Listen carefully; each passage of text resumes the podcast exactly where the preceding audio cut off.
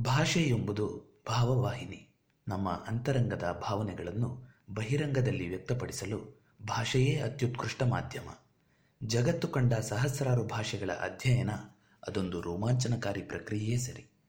ಮಾನವನ ಬದುಕಿನಲ್ಲಿ ಮಾತೆ, ಮಾತೃಭಾಷೆ ಹಾಗೂ ಮಾತೃಭೂಮಿ ಇವು ಮಹತ್ತರ ಸ್ಥಾನಗಳನ್ನು ಹೊಂದಿವೆ.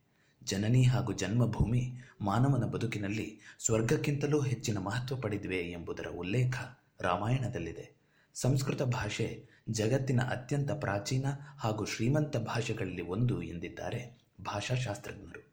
ಸಂಸ್ಕೃತ ಎಂಬುದು ಭಾಷೆಯ ಹೆಸರೆನಿಸಿದರೂ ದೇವವಾಣಿ ಅಥವಾ ದೇವಭಾಷೆ ಎಂದೇ ಗೌರವಿಸಲ್ಪಡುವ ಈ ಭಾಷೆ ಭಾರತೀಯರ ಪಾಲಿಗಂತೂ ಆಧ್ಯಾತ್ಮಿಕ ಭಾಷೆಯಾಗಿ ಪೂಜ್ಯ ಸ್ಥಾನದಲ್ಲಿ ಗುರುತಿಸಲ್ಪಟ್ಟಿದೆ.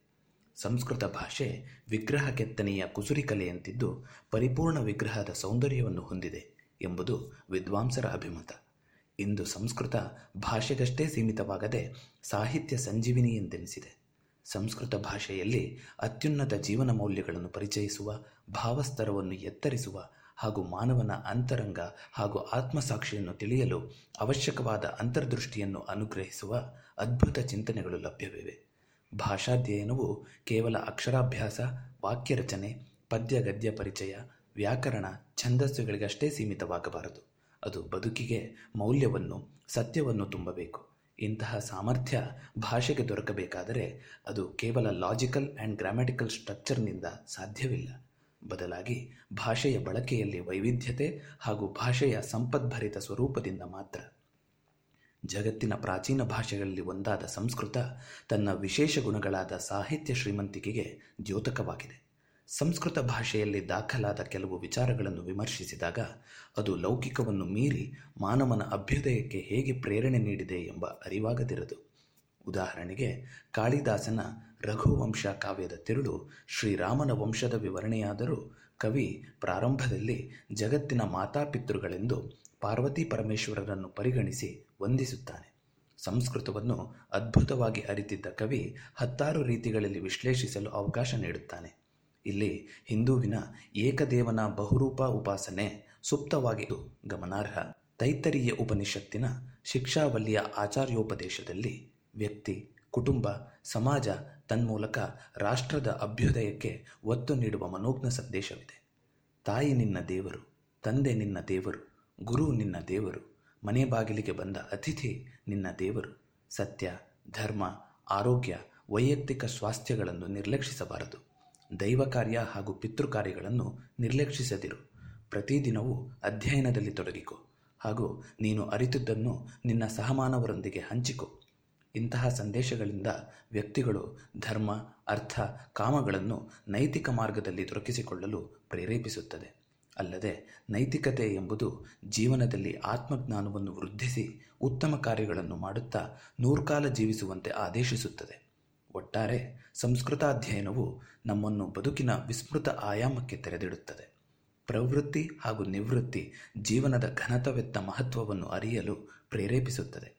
ಪಾಶ್ಚಾತ್ಯರ ದೃಷ್ಟಿಯಲ್ಲಿ ಜರ್ಮನಿಯ ಹ್ಯಾನ್ ಮೊಬಲ್ನಲ್ಲಿ ಇಂಡಲಾಜಿಯ ಪ್ರಥಮ ಅಧ್ಯಯನ ಕೇಂದ್ರವನ್ನು ಸ್ಥಾಪಿಸಿದ ಪ್ರೊಫೆಸರ್ ಫೆಡ್ರಿಚ್ ಶೆಗಲ್ ನ್ಯಾಯಸಮ್ಮತವಾಗಿ ಹೇಳಬೇಕೆಂದರೆ ಸಂಸ್ಕೃತ ಭಾಷೆ ಪರಿಪೂರ್ಣ ಹಾಗೂ ಸಂಪೂರ್ಣ. ಇದು ಇತರೆಲ್ಲ ಭಾಷೆಗಳ ಪ್ರತ್ಯೇಕ ಗುಣಲಕ್ಷಣಗಳನ್ನು ಮೇಳೈಸಿಕೊಂಡಿದೆ.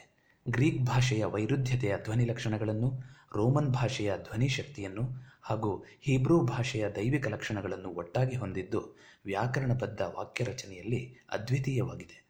ಆದರೆ ಎಲ್ಲ ಭಾಷೆಗಳಿಗಿಂತ ಪದಬಳಕೆ ಅತ್ಯಂತ ಶಕ್ತಿಶಾಲಿಯೂ ಮತ್ತು ಶ್ರೀಮಂತವೂ ಆಗಿದೆ ಎಂದಿದ್ದಾರೆ.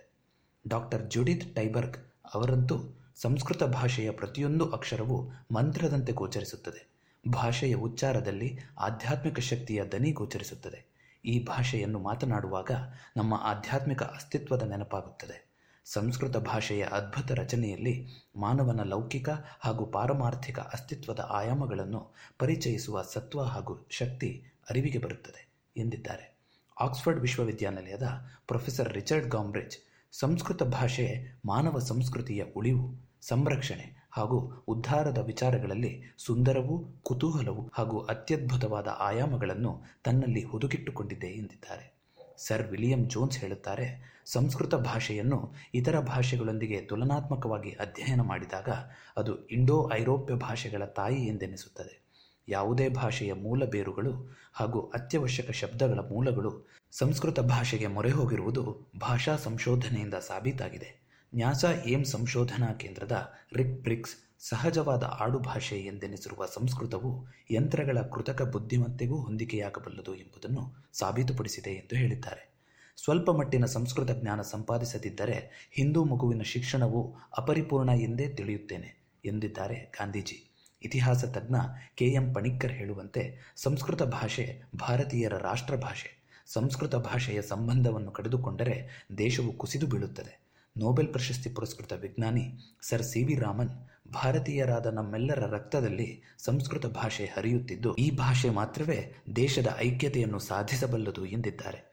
ನಮ್ಮ ರಾಷ್ಟ್ರದ ಭಾರತ ಎಂಬ ಹೆಸರು ಹಾಗೂ ರಾಷ್ಟ್ರದ ಧ್ಯೇಯವಾಕ್ಯ ಸತ್ಯಮೇವ ಜಯತೆ ಸಂಸ್ಕೃತ ಭಾಷೆಯದ್ದೇ ಆಗಿದೆ.